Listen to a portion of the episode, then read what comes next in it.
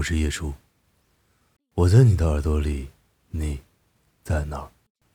这里是叶初电台，每晚用声音伴你入眠。那今天想要分享的一篇晚安故事呢，名字叫做《真正走掉的那次，关门声最小》。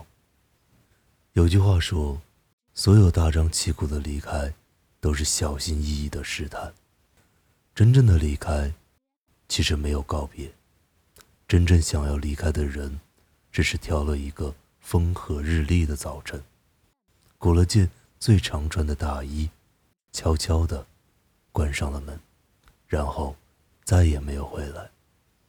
甜甜离开和男友同居的房子的那天，是个普通的星期四，她如常地做好了晚饭，打扫卫生，浇花，最后看了一眼这个。曾经的家，拉上了行李箱，抱着狗离开了。就像后来的我们里的建青那样，男友坐在电脑前打游戏，没有出声挽留，甚至没有看他一眼。男友比他长四岁，在一家小型的游戏公司上班。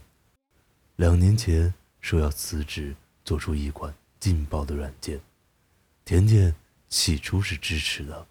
成功了最好，不行重返职场也 OK。但创业的热情维持了不到三个月就无影无踪。男友开始沉溺游戏，周末又和朋友各处浪。甜甜在他身上看不到丝毫希望，劝也劝过，吵也吵过，什么样的狠话都撂过，甚至几次吵架，差点把家都给拆了。很多次，天天哭着要分手，到最后，总会被哄得再次相信他。一次失望可以下咽，第二次、第三次也可以，但很多很多次之后，真的坚持不下了。后来我问她，为什么走的那天不再和男朋友谈一谈，看看有没有什么转机？她愣了愣，然后笑着说。算了吧。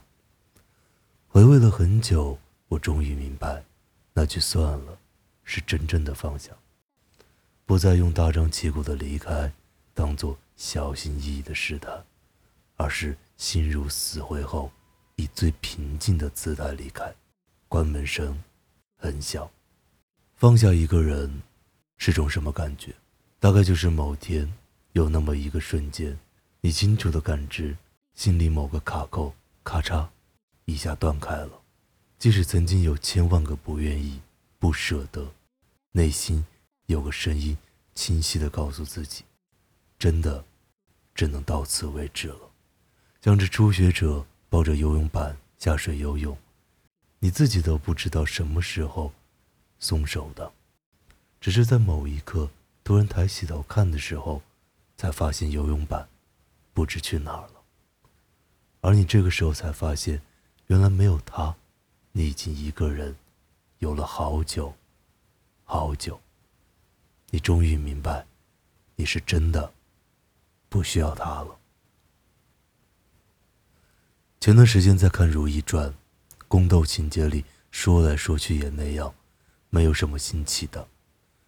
但你在看到《如懿传》和乾隆最后一次相见时，不知道怎么。就眼红了。乾隆走的时候，转身回望如意，他心里知道自己对不起她，而他只是淡淡的道：“你知道‘兰因絮果’这句话吗？我年少读书时只觉得惋惜，如今却明白了，花开花落，终有时。”如意的眉眼间都是平静，她放下了，也接受了。回不去的何止是清音和红丽，还有爱情。一个女人愿意为你流连忘返、牵肠挂肚、心心念念，是爱；后来为你哭泣、和你争吵、被你刺痛，叫做失望；到最后喜怒哀乐也粘不上你，那大概是死心了。感情里有太多的大吵大闹，或许都有回旋的余地，只有不动声色，毫无波澜，才是爱情最终的落幕。所有的牵绊从此松开，宇宙浩瀚，此去一别，不必再见。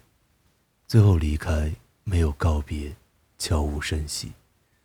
决定离开前，我们往往会挣扎很久，怀抱着那么一丁点的希望，对方找各种借口，想着也许是时候未到吧，也许是自己哪里做的不好，也许。